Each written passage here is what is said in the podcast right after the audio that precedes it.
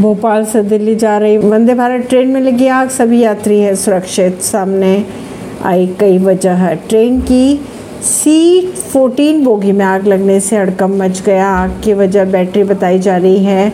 दिल्ली से भोपाल जा रही वंदे भारत ट्रेन में आग लगने की खबरें आई। सामने खबरों के अगर माने तो सभी यात्रियों को सुरक्षित बाहर निकाल लिया गया। सोमवार की सुबह रानी कमलापति स्टेशन से निज़ामुद्दीन के लिए रवाना हुई थी वंदे भारत एक्सप्रेस। खबरों के अगर माने तो जिसमें बताया जा रहा है कि बैटरी में आग लग गई थी, सभी यात्री सुरक्षित बताए जा रहे हैं। कोच में बैटरी में आग लगने के बाद हुआ हादसा। इंडियन रेलवे के अनुसार कुरवाई के थोड़ा स्टेशन पर वंदे भारत एक्सप्रेस का एक कोच की बैटरी बॉक्स में आग लग गई थी। वहाँ पर तुरंत फायर ब्रिगेड की अगर बात की जाए तो घटनास्थल पर पहुंचकर आग को बुझा दिया गया। ऐसी ही खबरों को जानने के लिए जुड़े रहिए जनता से रिश्ता पॉडकास्ट से परवीन दिल्ली से।